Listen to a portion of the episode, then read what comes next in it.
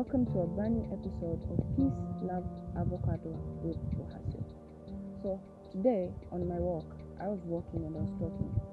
It's no longer just my morning walk, it's a prayer walk where I get to talk to God, I get to tell Him everything that I need to just vent out. And I tend to think that many people, whenever they see me walking, they tend to think that this girl is kind of crazy because she's talking to herself. But in reality, I'm talking to God because at times I just need Him to listen to what I'm saying, which He does with no judgment. Anyway, so I was thinking of what I wanted to talk about, and the Holy Spirit kept on kept on putting the the idea. Not, it's not really an idea, more so of the topic of ear gates and eye gates, and it was all in sync with what I've been listening or watching this week. And this week I watched a sermon, not really a sermon, but a clip from Jackie Hill Perry and Pastor Tim Ross on his YouTube channel called The Basement, and they were talking about having a 30 day purge of secular music. And when I heard that, I was like, mm, but I really like listening to secular music. Kind of strange, I know. But she explained it and said that there's a shift that's going to happen, not just to your spirit, but also to your mind in how you approach worship music and how you approach praise. And it got me thinking, like, why shouldn't I do that this in June? Because I need to like gather myself together and I need earphones for that. And just ensure that for the month of June I'm just listening to worship music. And she explained it so much in so much detail of how rather than listening to worship music that lets us lay down all the things that we have built up or we have packed up and leaving it at the altar and letting God reign supreme in our lives, we let secular music dictate our lives. Because coming from me, whenever I was in uni and whenever I was going with my friends and we were going probably to the club, is that there was always like a pre turn up before the actual turn up. And we knew the playlist we needed, we knew the music, the kind of songs we needed to listen to because we needed to get ourselves hyped because we knew we're gonna be going outside and we're gonna be grinding and we're gonna be having fun drinking. So we need to set the mood for it. But in reality is that we don't know the kinds of things that we are allowing into our thoughts and into our minds. It was also serendipity when I listened to Pastor Stephanie Ike Okafor's Okafor's um, sermon, not really a sermon, but more of teaching on how we've modernized witchcraft and how that our ear gate, our ears and our eyes are actually portals and how like certain things can affect us by what we watch. If we watch a lot of um, movies that really promote cheating, we think that cheating is okay and cheating is like normal. If you're not cheated on, then that's not a relationship. If you constantly hear music that is promoting gun violence, whenever you hear that there was a gun attack, you don't really feel an emotion to it because you've been desensitized. And the truth of the matter is that secular music is actually a growing and booming industry, and we know that the enemy is actually behind it all, orchestrating everything, because we are getting desensitized to very many things. We're getting desensitized on how family should be, on how marriage should be, on how relationships should be, on how sex should be viewed. And it's crazy. So it got me thinking like why shouldn't I participate in this purge and ensure that for 30 days I don't listen to secular music? And definitely I know that the enemy is not happy with that and I know he's gonna set temptations. But as the Bible says, flee from every form of temptation. Not just like fleeing is not just walking, it's running to different directions, like just away from the temptation.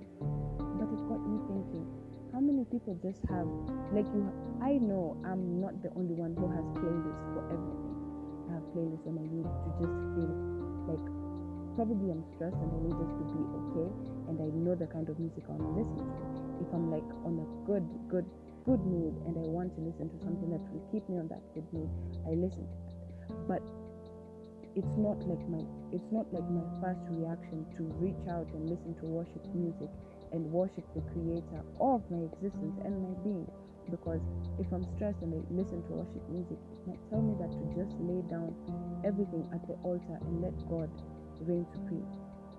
Wouldn't it? But we are so desensitized to the truth of the matter and and the authority that Jesus Christ's name has in our lives that we would rather listen to Cardi B or Beyonce or Kehlani or Jay Z or Kendrick Lamar or J. Cole or Bas depending on your genre of music.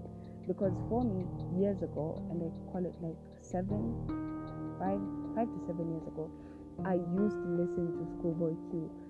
I don't think there's anyone who was a big fan of Q as I was.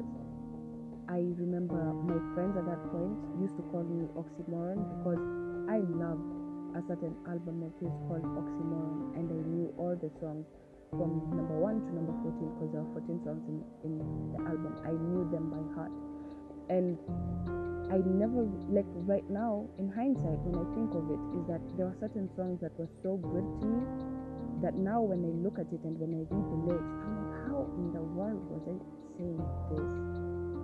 How was it just normal for me to say this kind of lyrics and be okay with it and feel comfortable just saying it out loud? we don't really think of that. We, we don't really think of the effects the lyrics have, not on not just the words themselves, but on our thoughts, on our actions. We just, man, it's a good song, so why not?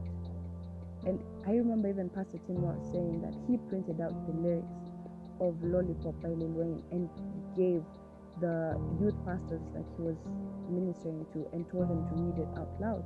And they were like, no. And it was like, you have to understand that this is what your kids are listening to. These are the kinds these are the kinds of songs that the youth are listening to. And it's true because once you listen to um I know Beyonce fans are gonna come for me, but it's true. If you listen to Beyonce's lyrics, she's probably worshiping a deity if you listen to Kehlani, Kehlani is worshipping a deity because she said that she's part of a religion called the Santeria. And if you research on the Santeria, you'd see what it is. It's just that we've been so desensitized on the truth of the matter. When you sing a worship song and it says, I give myself away so you can use me, you don't really understand what it means because you've been so desensitized. It's just a song, you sing it in church. But giving yourself away means that you're giving your pride, your ego, your plans, your thoughts, your actions, everything. You're laying it down at the altar and letting God reign supreme in your life for Him to use you.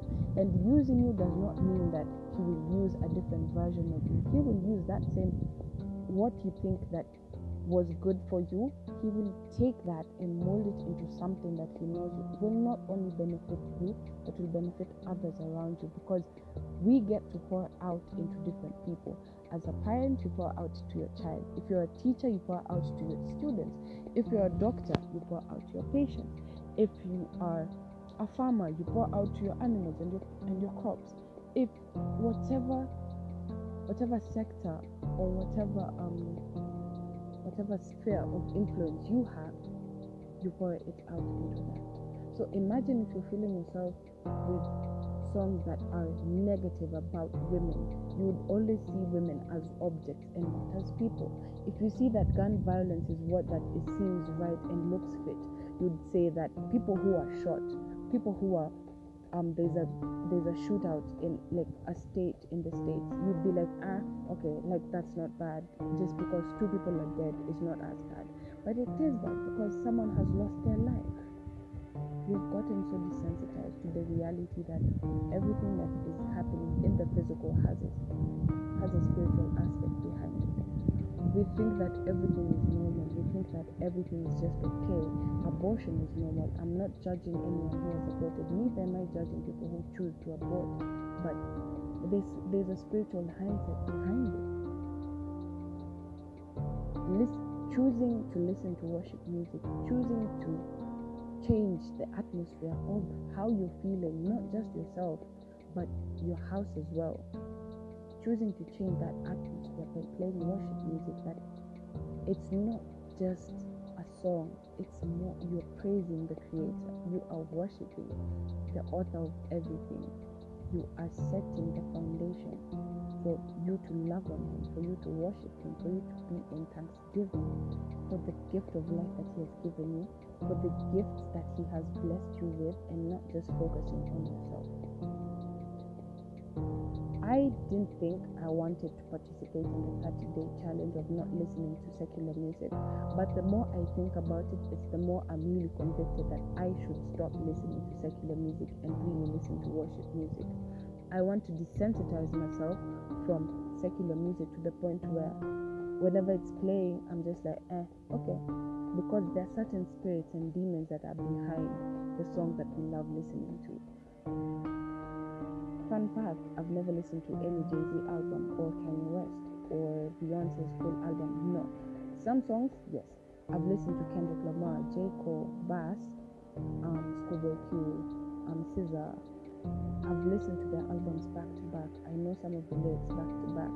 But when I think about it, is that I'm very comfortable with singing, singing or rapping their songs, but I'm not really comfortable singing worship music to, to my father.